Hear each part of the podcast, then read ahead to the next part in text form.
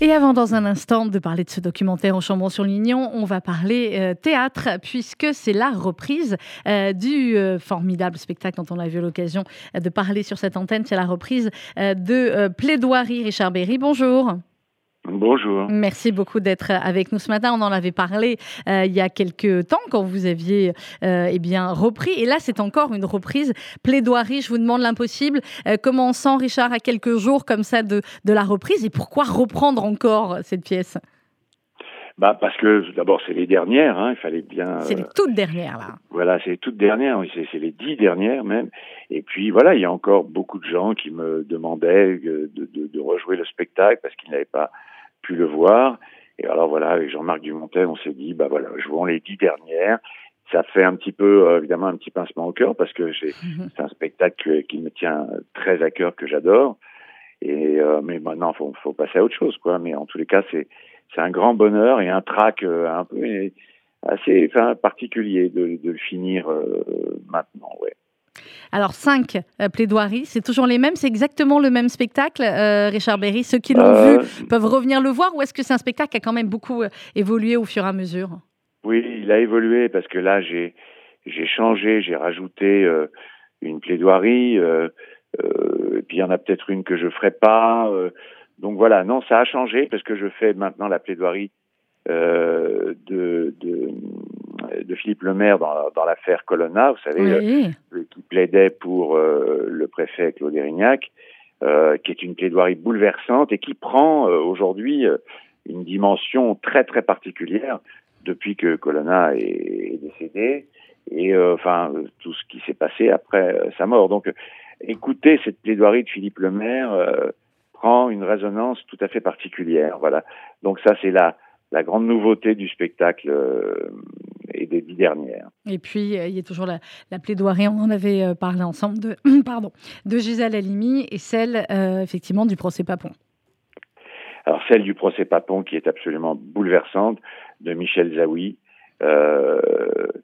et voilà, bon, bah, ça, fait partie des, pour moi, des classiques, si vous voulez, mhm. que je garderai tout le temps en mémoire. D'ailleurs, on est en train de préparer un, un plaidoirie 2 euh, que je ferai, euh, je sais pas, peut-être dans un an ou deux, mais dans lequel je ferai, par exemple, euh, toujours dans ce devoir de mémoire sur la Shoah, euh, la plaidoirie de Jakubowicz euh, sur euh, Barbie. Quoi.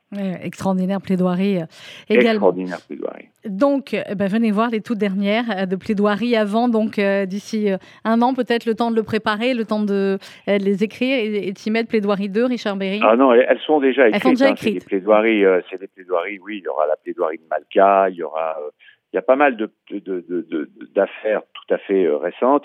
Et puis, et puis surtout, d'abord, je vais jouer un autre spectacle entre-temps. À la rentrée, je jouerai en janvier une nouvelle pièce de Sébastien Thierry qui s'appelle Check Up, et qui est une pièce extraordinaire et qui, elle aussi, a une résonance particulière après ce qu'on vient de vivre. Eh bien, à ce euh, moment-là, oui. La COVID. ça, ça c'est clair. Bon, bah, à ce moment-là, on aura l'occasion d'en reparler en janvier. Mais avant cela, du 25 mai au 11 juin, c'est les toutes, toutes, toutes dernières euh, de plaidoirie avec Richard Berry. C'est évidemment au théâtre, c'est le théâtre libre, 4 boulevard de Strasbourg, dans le 10e. Si vous ne l'avez pas vu, bah, vous réservez. même si vous l'avez vu, vous l'avez compris, euh, il y a cette nouvelle plaidoirie du 25 mai au 11 juin, les toutes, toutes dernières, irrévocablement. Merci beaucoup, Richard Berry, d'avoir été avec nous ce matin. Merci, Sandrine. À bientôt. À bientôt, Richard. Au revoir. Au revoir. 11h et 8 minutes sur RCJ. Dans quelques instants, avec un tout petit peu de retard, apparemment ça circule très mal ce matin dans Paris, on va recevoir euh, notre invité Jérôme Lévy avec qui on va parler euh, du Chambon sur Lignon, ce documentaire, un leg pour le Chambon qui va être diffusé euh, sur France 3 ce soir. RCJ 94.8 et radio RCJ.info.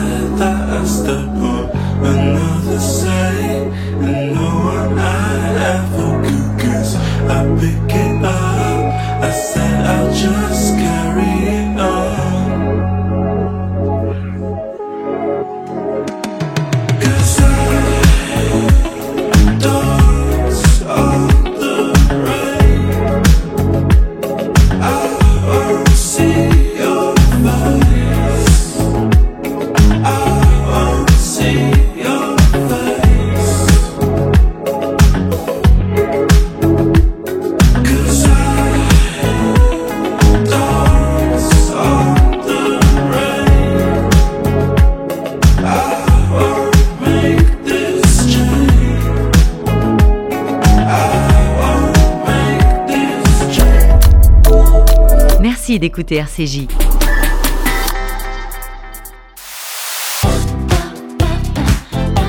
Essentiel, le rendez-vous culture de RCJ, Sandrine Seban. Merci d'être avec nous dans Essentiel. On va donc parler ce matin du Chambon-sur-Lignon à travers un documentaire remarquable qui va diffuser ce soir sur France 3. Jérôme Lévy, bonjour. Bonjour Sandrine. Merci beaucoup d'être avec nous ce matin. C'est vous qui avez réalisé ce documentaire. Euh, un leg pour l'histoire, un leg pour le Chambon, c'est ça le titre exact? Un leg pour l'histoire. Un leg pour l'histoire. Le Chambon-sur-Lignon, un leg pour l'histoire. Et voilà, je vais remélanger euh, cette ville incroyable du Chambon-sur-Lignon qu'on euh, connaît évidemment de nom, sur lesquels nous on a réalisé aussi plusieurs émissions et l'angle euh, que vous avez choisi, effectivement, c'est ce leg. Euh, et on va en parler, ce leg pour l'histoire, ce leg euh, incroyable d'un ancien petit enfant sauvé au Chambon. Mhm. Et c'est véritablement une, une, enquête que vous avez menée, une enquête à la fois historique, extrêmement pédagogique et en même temps avec beaucoup, beaucoup d'émotions. Alors, on aura également pendant cette émission en ligne avec nous Eliane Vauquier, qui est l'ancienne maire du Chambon-sur-Lignon, qu'on connaît bien, Denise Valla, qui est l'actuelle euh, adjointe à la culture, et puis Jean-Michel Hérault également, euh, l'actuel maire du Chambon-sur-Lignon. bref, tous ceux qui ont fait partie de cette histoire depuis quelques années du Chambon. D'abord, vous, êtes réalisateur de documentaires, journaliste. Racontez-nous comment vous avez eu l'idée de vous intéresser à bien ce leg un peu particulier et donc qui est unique, hein, je crois, dans l'histoire du Chambon et peut-être même dans l'histoire de France. Il y, déjà eu des, petites donations, des choses comme ça, mais effectivement, à ce, à ce niveau-là, euh, c'est totalement inédit. Vous vous rendez compte, c'est 3,5 millions d'euros. Ça, ça représente un an du budget de, de, cette commune. donc euh, c'était un événement euh, évidemment considérable. moi, au départ, je suis, c'est un collègue journaliste, Édouard Mounier, qui m'a qui dit, qui est tombé sur cette histoire dans la presse. Mhm. Vous vous rappelez peut-être, il y, il y avait eu des articles. Il y avait eu énormément d'articles. Cette histoire a fait a fait le, tour du monde à l'époque. Et donc moi, j'ai lu cette histoire et comme beaucoup beaucoup de gens, ça m'a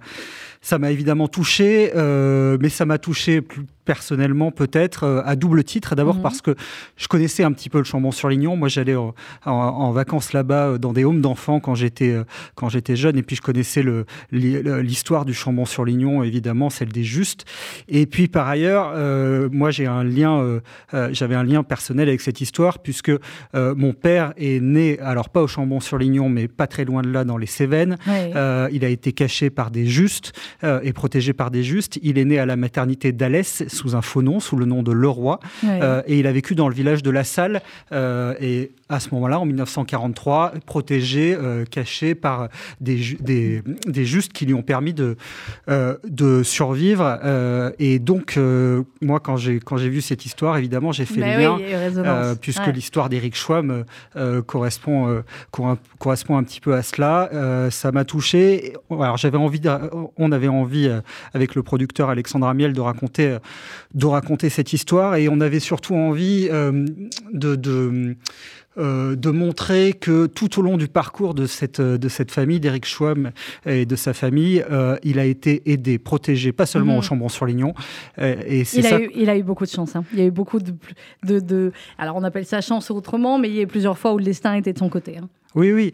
Et, euh, et c'est vrai que bon, c'est dans, dans, ces périodes-là, évidemment, il y a le, le, pire de, de, de, de l'humanité qu'on a, qu'on a vu avec, euh, avec ce qu'ont fait les nazis. Et puis, il y a également le, le meilleur, parce que euh, les gens du Chambon-sur-Lignon, des, des personnes en Autriche, en Belgique, dans les camps d'internement, c'est cette histoire-là. On a vraiment essayé de faire un, un documentaire euh, optimiste. Oui, euh, alors c'est un documentaire qui, est... ce qui ressort oui, tout à fait, vraiment. C'est à la fois optimiste, c'est historique, c'est pédagogique. Moi, j'ai regardé hier en famille, je dis avec, avec, ma fille qui a 12 ans, et qui à la fois, c'est une très bonne approche, je trouve, pour les, euh, pour les jeunes, parce que ça montre aussi ben, voilà, le courage et, l'héroïsme des, des, habitants de cette ville. Alors, on est en ligne, on a le plaisir d'être en ligne avec Eliane Vauquier. Bonjour. Bonjour. Merci beaucoup, madame, d'être euh, en ligne avec nous. Euh, on vous voit évidemment à nombreuses reprises dans, dans ce documentaire. Vous êtes euh, l'ancienne maire du Chambon-sur-Lignon. Jérôme Lévy est à mes côtés. Il vous entend également. alors racontez-nous, puisque c'est vous qui étiez au, début et que vous êtes au, début du documentaire, qu'est-ce qui s'est passé quand eh bien, vous êtes à votre mairie comme tous les jours et puis on vous passe un appel au standard, on vous dit c'est un ancien du Chambon qui veut vous parler il a écouté, c'est vrai qu'on avait quand même un peu l'habitude de, rencontrer ou d'avoir la visite euh, d'enfants cachés, d'anciens enfants cachés euh, au Chambon et notamment au lieu de mémoire qui est donc euh, le musée qui raconte l'histoire du village. Euh, donc je, je, prends ce monsieur au téléphone et il m'indique qu'il souhaiterait en reconnaissance au village qui l'a hébergé et sauvé pendant la guerre faire un don à la commune. Donc, euh, est-ce que j'accepterais de me rendre à Lyon pour euh, le rencontrer?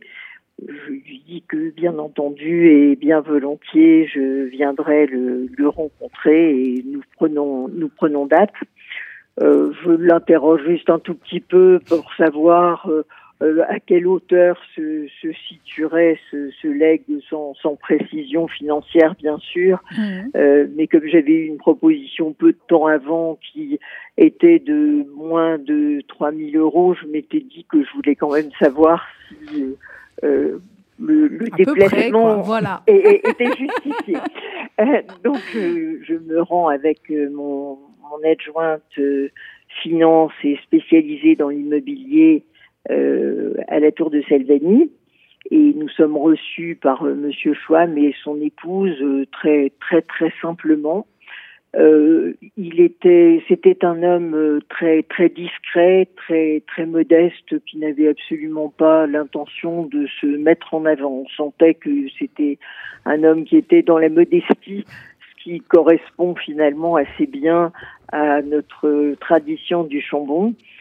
Et il me dit que grâce au Chambon et au Collège Sévenol, il a pu, grâce au Chambon, lui et sa famille ont été protégés et qu'il a fait ses études au Collège Sévenol et que grâce au bac qu'il a passé au Collège Sévenol, il a pu faire ses études de pharmacie qui lui ont mhm. permis de faire une belle carrière. Une belle carrière et que son souhait euh, dans ce leg, c'est de donner sa, sa fortune à la commune pour que les enfants d'aujourd'hui euh, puissent euh, bénéficier de ce dont il a bénéficié enfant, c'est-à-dire la possibilité de faire des études et de faire une carrière.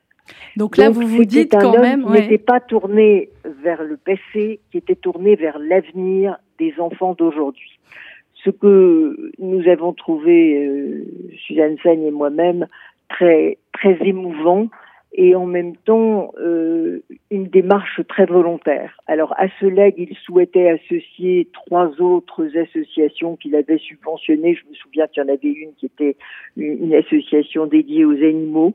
Euh, mais ce n'est bien sûr pas du tout dans les mêmes proportions. Il voulait savoir si c'était possible. Euh, il a donné très très peu d'informations et visiblement il n'en avait pas envie euh, sur sa vie personnelle.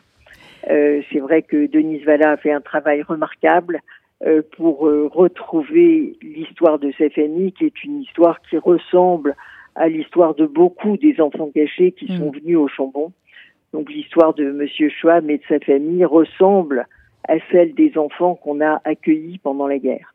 Combien, combien d'enfants ont été combien d'enfants ont été accueillis, Eliane Vauquier, au Chambon-sur-Lignon Alors, pas, pas, enfin, je ne vais pas dire les enfants, mais Madame euh, Rosenberg vient de faire un, énorme travail euh, qu'elle a intitulé Combien était-il Parce que c'est mhm. vrai que c'est une, une question que beaucoup de gens se posent, c'est combien de personnes on a accueillies. Elle a identifié près de 2000 personnes, ah euh, donc nommément, qui sont passées au Chambon et qui ont été hébergées et sauvées pendant la guerre. Donc vraisemblablement le chiffre est plus élevé, puisqu'il y avait un secret qui pesait sur cet accueil. Euh, donc euh, vraisemblablement le nombre qui paraissait extravagant, qui était 3000 sauvés et 3000 habitants, euh, est très près de la réalité. Oui, très près de la réalité. Eliane Vauquier, Jérôme Lévy est à mes côtés. On parle de, ce documentaire donc, qui va être diffusé ce soir sur, sur France 3. Quand il vous a parlé de, son envie de faire un documentaire sur, sur ce leg, qu'est-ce que qu'est-ce que vous êtes dit? Oui, écoutez, j'ai trouvé que c'était une, une, une, très jolie idée euh, de parler de, de, parler de cette histoire et de la raconter. Euh, l'histoire de la générosité d'un homme qu'on a sauvé, euh, enfin que le village a sauvé pendant la guerre, est une très belle histoire. Et aujourd'hui, on a très très besoin euh, de belles histoires euh, qui qui sont à la fois émouvantes et admirables quelque part. Et eh ben voilà, c'est cette histoire qui est racontée donc dans ce documentaire et qu'on va voir ce soir sur euh, sur France 3. Eliane Vauquier, on approche d'une euh, d'une saison où euh, bon nombre de nos éditeurs vont se promener à, travers toute la France. On ne peut que leur recommander de d'essayer de passer si on passe dans la région par le Chambon-sur-Lignon. oui, et d'autant plus que nous avons de très belles expositions cet été, dont une exposition Chagall. Chagall étant ah. lui-même un, enfant juif qui est venu en France euh, pour euh, exprimer son, son art et surpasser en quelque sorte par ce, ce, talent de coloriste et ce talent aussi de quelqu'un qui avait une imagination prodigieuse, euh, sa, sa, vie, sa vie personnelle. Donc euh, c'est là aussi une, très belle histoire voilà, merci beaucoup, Eliane Vauquier, d'avoir été euh, avec nous sur, euh, sur RCJ pour évoquer ce documentaire ce soir sur France 3. Merci beaucoup. Merci, madame. À bientôt. Alors, on aura dans quelques instants Jérôme Lévy également euh, en ligne, Denise Valla. On va remonter un peu comme ça le, fil de votre documentaire. Comment vous avez travaillé? Parce qu'à la fois, évidemment, il y a euh, ce travail euh, d'archives, de, reconstitution de la vie d'Éric, et puis aussi un travail très actuel. On voit le Chambon-sur-Lignon et on voit ses, habitants et on voit les, enfants, les collégiens qui arrivent voir l'exposition consacrée à Éric Schwamm. Oui, alors, c'est au départ, c'est un travail d'enquête journalistique assez classique si j'ose dire. Euh, la seule différence, c'est que, bon, quand on, euh, comme, comme vous l'avez dit, bon, c'est un, documentaire qui a plus d'un titre, moi, me, me tenait à cœur à titre personnel. Euh, mais au-delà de ça, c'est un endroit où on cultive énormément la discrétion, le Chambon-sur-Lignon. C'est un, village, c'est un village protestant. La, la, discrétion est une, est une vertu très importante là-bas. Et donc, quand moi, j'ai commencé à travailler sur, sur le documentaire, Denise Valla, donc, est une des premières personnes que j'ai contactées. Elle avait fait, elle, elle a fait un travail extraordinaire euh, elle-même d'enquête sur euh, Eric Schwamm. Mais moi, ce qu'on me disait au départ, c'est, vous savez, ici, on est un village discret, on n'a pas trop envie de se mettre en avant. On fait les choses, mais on ne fait pas les choses pour les montrer. Et moi, je leur ai dit, bah, écoutez, euh, j'entends, mais si vous voulez que, euh, si vous voulez qu'on parle de ça, que ce soit érigé en exemple pour les générations futures, il y a des enfants dans le documentaire euh, à qui est montré l'histoire d'Eric Schwamm, il faut bien qu'on puisse en parler. Mais oui. Alors notre métier, ce que vous avez fait, ah c'est de faire parler les gens, évidemment, mais voilà, je pense que cet argument a, contribué à, ce qu'on puisse faire le documentaire. Et puis après, on a moi, j'ai tissé des liens extraordinaires avec avec Denise avec les gens du Chambon-sur-Lignon.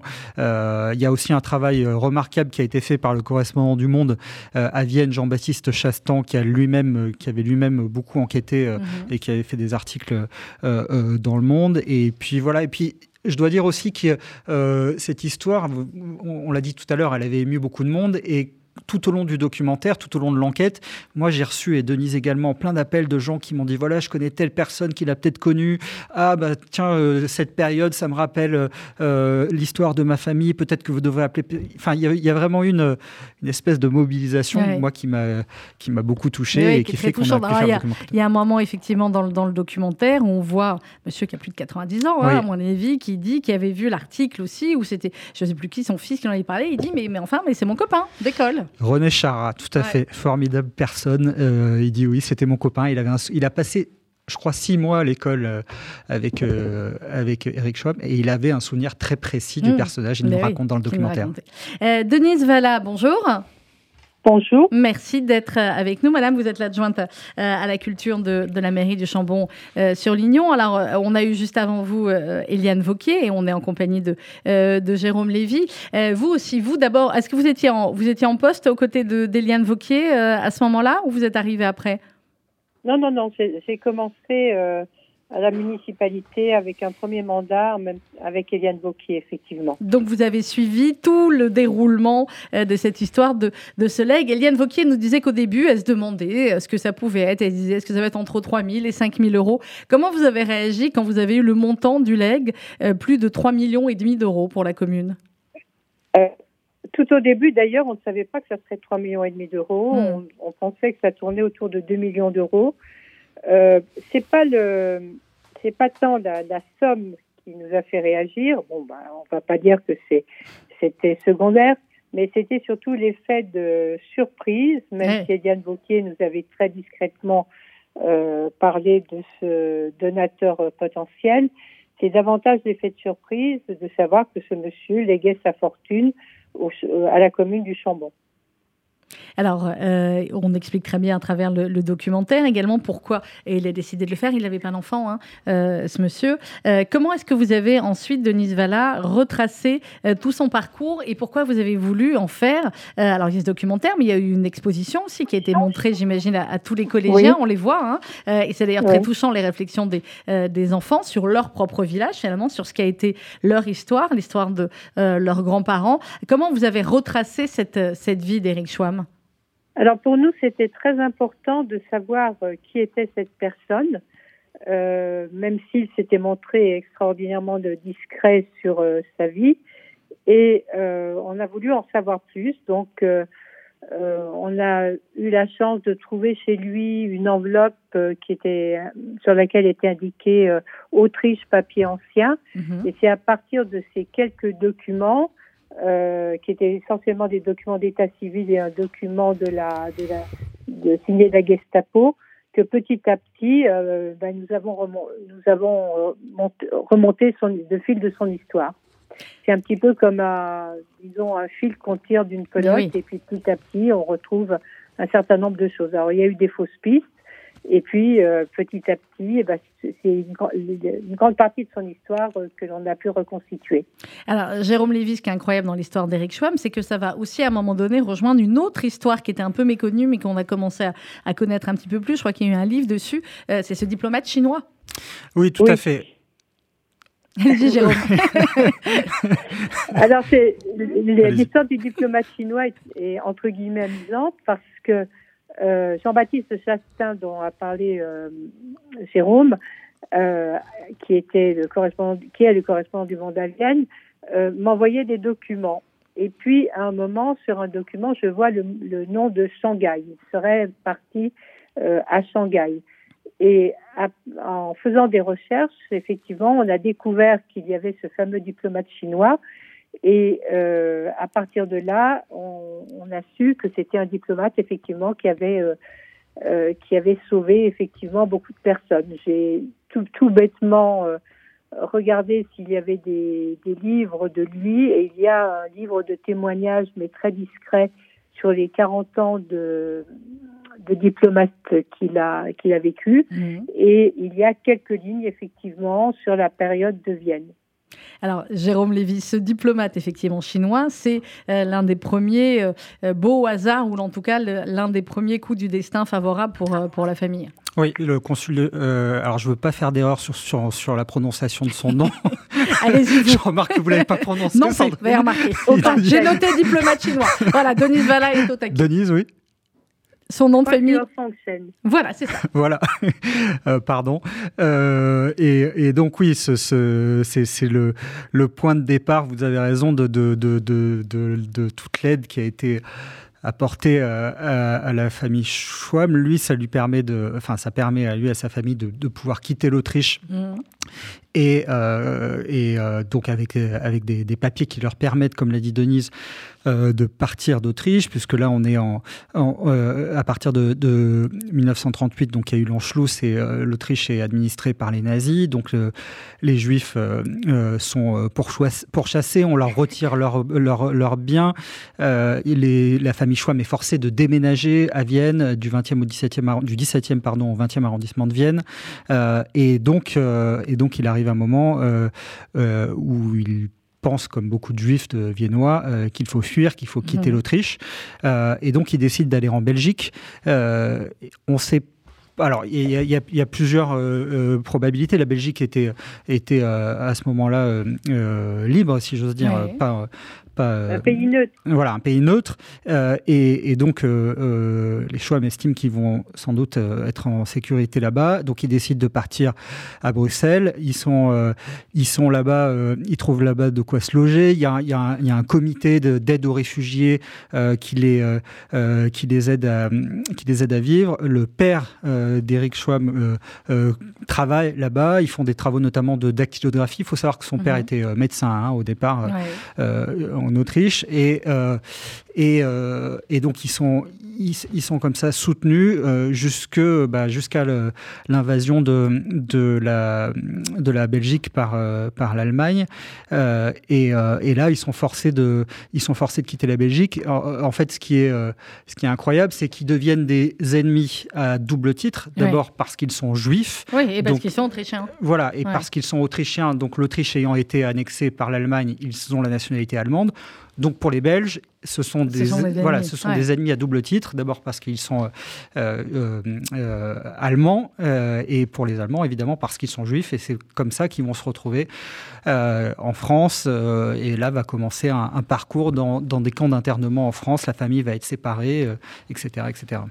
Euh, Denise Valla, sur euh, ce, ce, leg, euh, donc on voit effectivement pendant tout le documentaire ensuite quel était le but d'Eric Schwamm. C'était essentiellement un but ensuite pour, pour les enfants, pour les collégiens, pour leurs études. Et on vous voit recevoir ces collégiens arriver à l'exposition et leur expliquer effectivement que, eh bien voilà, s'il il y aura peut-être plus de moyens forcément dans, dans leur école ou des améliorations dans leur quotidien ou dans leurs études, c'est grâce à ce monsieur. Oui.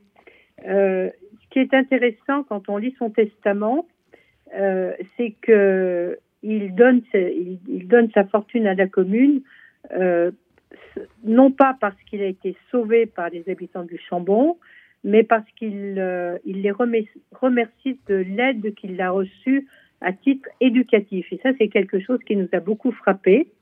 Et c'est la raison pour laquelle euh, même s'il n'y a pas une obligation euh, dans le leg euh, de, de, mettre cet argent à disposition de la jeunesse, enfin sous différentes formes, pour nous, c'est une obligation morale mhm. qui découle de cette, disons, de cette phrase qu'il a écrite dans son testament. Alors, Jérôme Lévy, les enfants que vous avez rencontrés, j'imagine aussi ces collégiens au Chambon-sur-Lignon, est-ce qu'ils avaient tous, est-ce qu'ils ont tous euh, conscience finalement de ce qui s'est passé dans leur village quand on vit dans un lieu historique pareil où euh, nos parents, nos grands-parents, peut-être nos arrière-grands-parents ont été des héros? Euh, Est-ce qu'on le sait? Est-ce que c'est l'histoire globale du village qui est connue? Ou est-ce que la plupart des enfants ont connu cela de par leur famille? Je dirais ça dépend. Nous, les enfants qu'on a rencontrés euh, pour le documentaire sont des enfants de, qui ont 14 ans, euh, qui sont euh, qui ont le même âge que Eric Schwamm à l'époque où Eric Schwamm était était au Chambon-sur-Lignon. Et oui, il y a une sensibilité particulière évidemment à, l'histoire du Chambon-sur-Lignon. parfois, quand c'est des quand c'est des, des, des, des, familles qui sont installées depuis euh, depuis quelque temps, euh, ben, on parle de ça, euh, on parle de ça en famille, on parle de ça à table. Donc il y, a cette conscience là, pas chez tous. Il y a aussi beaucoup de, il y, a des gens qui s'installent au Chambon-sur-Lignon, donc qui qui connaissent pas nécessairement l'histoire, mais, mais moi j'ai quand même été J'étais frappé par euh, la, sensibilité de ces enfants, l'appétit de connaissance. Oui, je les ai euh, trouvés très. voilà. évidemment, ils font filmer, ils savent qu'ils sont avec Madame l'adjointe au maire, etc. Mais il y a des, il y a des vraies questions, il y a des vraies jolies réflexions. Oui, euh, franchement, c'était spontané de leur part. Oui, oui, on voit, on peut pas leur faire, on peut pas leur faire jouer. Quand il y en a un qui dit oh mais c'est grand le Chambon, c'est drôle parce qu'effectivement, enfin, c'est un village, je sais pas combien il y a de voilà, mais 2500 habitants. Mais voilà, voilà, 2500 habitants. Donc. Mais dans les yeux de cet enfant, et c'est pour ça qu'on a gardé ce, ce, l'extrait de cette... Pour la petite histoire, il faut savoir que cette euh, euh, collégienne qui dit ça est elle-même une réfugiée. Mais elle ne le dit pas. Alors, euh, Denise Valla, aujourd'hui, est-ce que les, les, les souhaits d'Éric Schwab ont pu être tous exaucés ou est-ce que c'est des souhaits qui, qui vont prendre du temps, qui vont finalement s'inscrire dans la durée comme ça pour le village?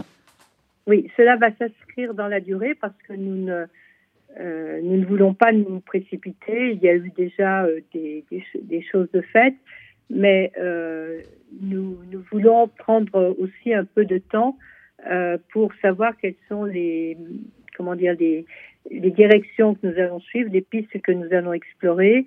il y a par exemple la mise en place de bourses pour permettre à des à des jeunes de poursuivre leurs études, soit leurs études supérieures, soit des études, euh, je dirais, euh, plus professionnelles, parce que nous sommes un petit village qui est loin de tout.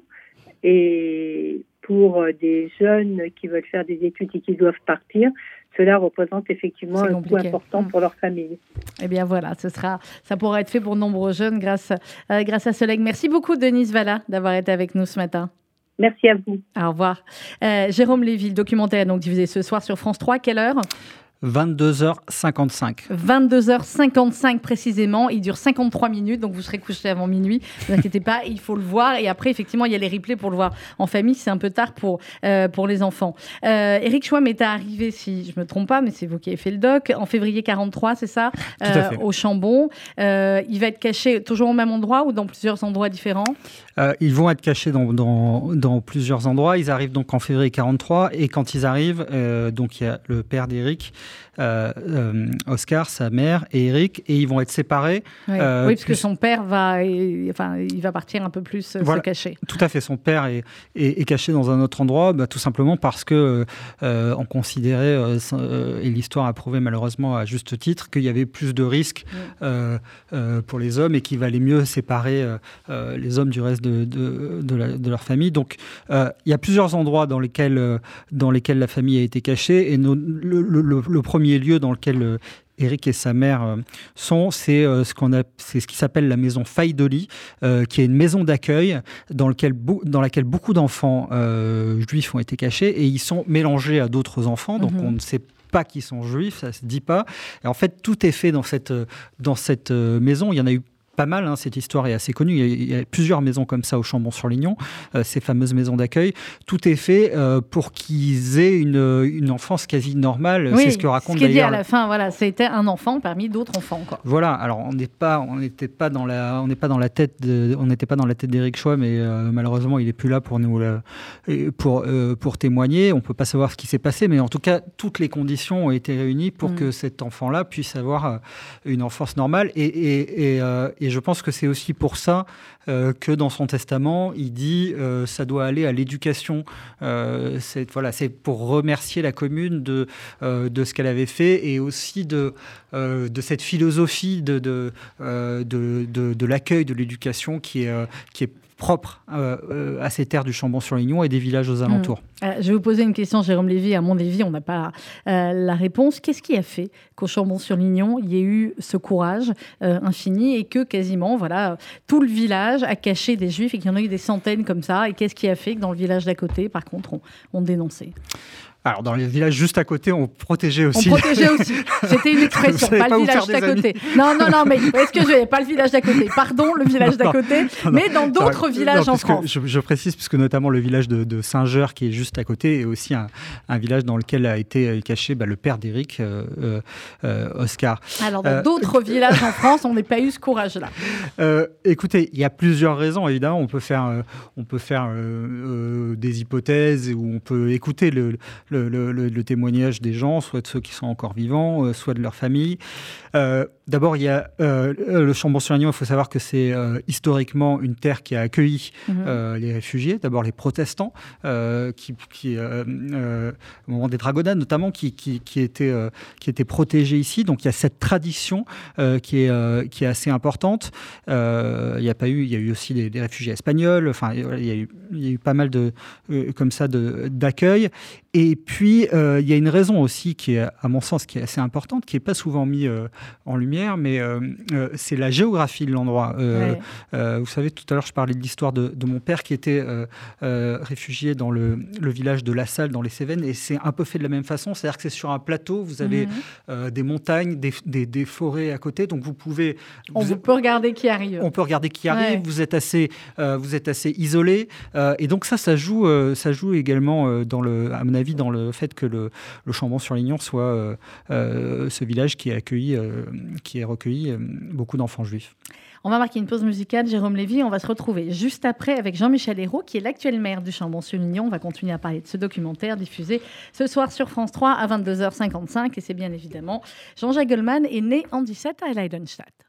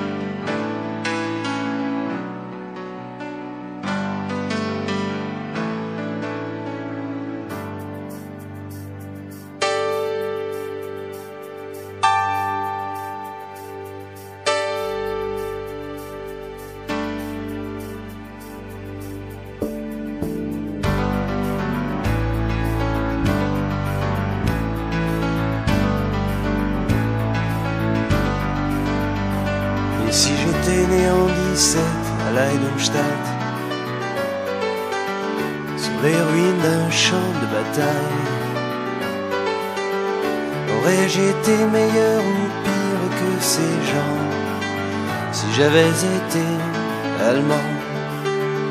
Merci d'humiliation, de haine, d'ignorance, nourri de rêves de revanche. Aurais-je été de ces improbables consciences, au milieu d'un torrent? Si j'avais grandi dans les docklands de Belfast,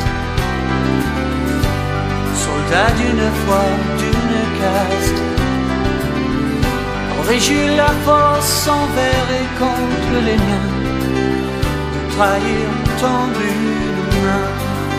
Si j'étais né blanche et riche à Johannesburg, entre le pouvoir et la peur, aurais-je entendu ces cris portés par le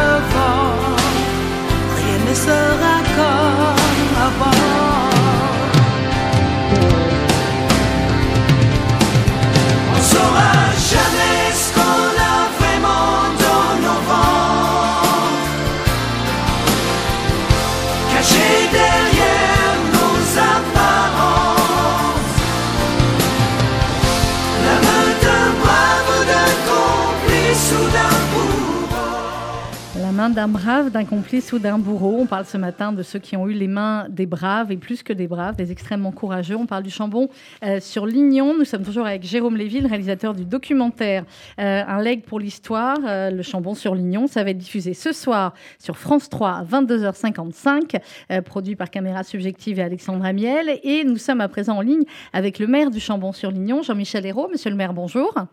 Bonjour. Merci d'avoir été avec nous. On a eu, je suis ravie parce qu'on a eu depuis le début de l'émission euh, Eliane Vauquier, votre prédécesseur ou prédécesseuse, euh, Denise Valla également, qui est votre actuelle toujours euh, adjointe euh, à la culture. On a comme ça toute la mairie du Chambon sur Lignon. D'abord, je voulais que vous nous disiez comment au Chambon vous avez, j'imagine que vous avez vu hein, le documentaire avant ce soir, cette diffusion sur, France 3. Euh, comment vous l'avez trouvé et est-ce que ce, ce parcours, ce parcours de cet enfant du, Chambon, parmi tant d'autres, vous a particulièrement touché Ah, oui, c'est un, film qui est très émouvant. Euh, il est très émouvant, il, euh, il est très, il est très parlant. Il se trouve que je connais plusieurs parcours de personnes qui ont été euh, semblables à celui du parcours de Eric Schwamm pour pour plein de raisons, à la fois familiales et dans l'environnement qui a pu être le nôtre. euh, on a de nombreux enfants qui ont été bousculés par l'histoire, qui se sont trouvés dans des circonstances euh, très difficiles et heureusement euh, qui ont pu être euh, être sauvés et avoir euh, pour les uns ou pour les autres euh, des carrières euh, importantes. Mm. Ce parcours d'Éric Schwamm est très symbolique. Euh, Jean-Michel Hérault, pardonnez-moi, c'est une question un peu personnelle, mais est-ce que vous-même vous êtes né au Chambon-sur-Lignon, dans la région? Alors, je ne suis pas né au Chambon-sur-Lignon, mais je suis d'une famille euh, chambonnaise. Oui. Et mon épouse est d'une famille qui a subi les affres de la guerre oui. euh, et qui, donc ma belle famille, a, a connu les mêmes les mêmes problèmes que Eric Schwamm avait pu connaître. Mhm. Et donc c'est quelque chose qui automatiquement parle. Eh oui, forcément. Est-ce que c'est une commune euh, normale, le Chambon-sur-Lignon, aujourd'hui, Jean-Michel Hérault, quand on a ce, poids historique euh, remarquable, dont tous les habitants peuvent être tellement fiers et, à juste titre, euh, est-ce que c'est une commune banale ou est-ce que forcément vous avez... Alors, cette surprise incroyable, c'est pas à chaque fois pareil, j'imagine, des 3 millions et demi, mais j'imagine qu'il y a beaucoup d'appels ou de gens simplement qui viennent comme ça, des enfants, des petits-enfants, voir le lieu qui a sauvé le- leurs parents, leurs grands-parents. Moi, c'est une commune tout à fait normale. On est, euh, on est une commune touristique puisque ce qui a amené à accueillir, c'était la, la capacité que nous avions Euh, et cette capacité venait du fait que le Chambon était déjà une commune touristique, donc euh, avec cette capacité d'accueil. Mais ce qu'il y a eu en plus, c'est cette volonté collective de, euh, je dirais, de généraliser l'accueil. Il faut pas, il faut pas regarder cet accueil comme étant seulement celui euh, des enfants euh, juifs pourchassés. Euh, c'est un accueil qui a toujours existé Oui, sur le que plateau et, et c'est quelque chose qui est extrêmement ancré euh, dans, le- dans la population. Bien sûr, les brassages de population font que, comme toutes les communes en France, ce côté, ce lien se distance, ce lien s'éloigne, mais, reste quand même une des signatures du Chambon. Merci beaucoup Jean-Michel Hérault. Et comme je le disais tout à l'heure euh, avec, euh, avec Denise Valla, eh bien, si on est dans la région, il ne faut pas hésiter, voire même à faire un, détour exprès pour, euh, pour venir voir cette très jolie, ce très joli village et puis, et puis voir ces, ces habitants qui, ont, qui ont tant fait qui ont sauvé, on le disait a priori, plus au moins 2000, euh, 2000 personnes qui sont passées pendant la guerre. Alors, je pense que c'est beaucoup plus de 2000 personnes qui sont passées pendant la guerre, mais parmi ces personnes qui sont passées, je crois en effet que le chiffrage est de 2000 à 2500 euh, personnes juives qui, qui, qui sont passées. Mais dès le début de la guerre, on a accueilli aussi des réfugiés politiques, euh, des personnes qui, pour des raisons euh, euh, politiques, fuyaient le nazisme. euh, ou même fuyaient l'autorité de, de Pétain. Euh, on a eu des communistes, euh, des socialistes qui ont été accueillis sur le territoire alors qu'ils étaient eux-mêmes pourchassés. C'est, je, je crois qu'il n'y avait pas, il faut pas le réduire à un aspect vraiment ciblé. Mhm. Par contre, C'est un tradition aspect qui a d'accueil. été Ouais. généralisé. C'est une tradition d'accueil et c'est un certain courage quand même, vous ne me l'enlèverez pas parce que tout le monde ne, ne l'a pas fait. Euh, merci beaucoup Jean-Michel Hérault, merci monsieur je le maire. vous en prie. Au revoir. Au revoir. Euh, Jérôme Lévy, c'est donc diffusé. Ce soir, on le redit, il faut le regarder parce qu'il est remarquable. Euh, 22h55 sur euh, France 3, euh, produit par Caméra Subjective et, et Alexandre Amiel. C'est facile aujourd'hui de, de faire produire ce genre de, de sujet où il faut aussi des, des, des boîtes de production un peu, euh, voilà, un peu courageuses. C'est évident qu'on se dit euh, euh, où est-ce qu'il va être diffusé, comment il va être diffusé, comment il va être euh, perçu. Non, c'est pas pas particulièrement facile, mais c'est vrai que euh, Alexandre Amiel, donc qui est le producteur du, documentaire, a une euh, comme moi, avait une sensibilité euh, particulière euh, euh, sur ce sujet. Il a, il a déjà fait euh, lui-même euh, des documentaires autour de ces, euh, autour de ces questions. Donc, on, voilà, on a, on a porté euh, le, projet ensemble. Et puis, je dois vous dire aussi que voyez les, les- là, les témoignages qu'on a entendus Ouais, et de manière générale, voilà, ça, ça nous a aussi, euh, ça nous a aussi euh, aidé à, à convaincre euh, la- chaîne France Mhm. 3 et France Télévisions à, à- à diffuser ce documentaire. On les a, on a, je dois dire qu'on a été quand même bien, bien accueillis, bien reçus. Cette histoire, c'est vrai, elle avait au- évidemment au-delà de la communauté juive, elle a, elle a ému beaucoup, beaucoup de monde. C'est une, c'est, une belle histoire, c'est une Ouais. Histoire optimiste. Donc euh, voilà, il y avait cette envie euh, euh, de la part d'Alexandre Amiel, de ma part et de la part de, de France Télévisions de, de la mettre en lumière, de la diffuser dans une belle case à, à 23h, qui est une case qui s'appelle La Ligne Bleue sur Oui. France 3 et, et sur un documentaire qui fait, qui fait une heure et qui, je l'espère, sera vu par le plus grand nombre. Mais oui, et après, il y a un- les replays, ça change hein, fait. maintenant. Effectivement, avant, nous n'avions que Si la tard. diffusion. Voilà, si c'est un peu tard, mais c'est pas tard. Et puis vraiment, c'est vrai que voilà, 53 c'est toujours le bon, le bon format pour un documentaire. Et vraiment, si c'est tard pour euh, les enfants et les jeunes ce soir, regardez-le en replay après parce que c'est aussi une bonne première manière parfois d'évoquer cette période en leur montrant le courage de, euh, de certains. Et puis, ils vont voir d'autres euh, d'autres enfants comme eux. Merci beaucoup, Jérôme Lévy, d'avoir été avec nous. Il y a d'autres projets de documentaires derrière? Pour l'instant, Pour l'instant, oui, on mais- mais déjà, on va, on va, on va passer celui-là. Merci beaucoup, euh, merci beaucoup Sandrine pour euh, cette invitation. Avec plaisir. Dans quelques instants, vous allez retrouver RCJ Midi présenté par Rudy Saada avec comme invité Astrid Panosian, candidate aux élections législatives pour Renaissance dans la quatrième circonscription de Paris. Et puis nous rendrons également hommage dans RCJ Midi à Elie Buzyn, vous savez, qui est décédé ce matin, un monsieur extraordinaire que nous avions eu le plaisir de recevoir plusieurs fois sur cette antenne. Demain, entre 11h et 12h, je recevrai notre collègue de RCJ, et c'est pas peu dire que j'en suis fier qu'il soit notre chroniqueur politique, c'est Robert Namias pour son livre euh, formidable, un thriller dans le monde justement des, médias. Euh, ça s'intitule Mortel comédiste aux éditions de l'Observatoire et ce sera demain à 11h. Bonne journée dans quelques instants, RCJ Midi.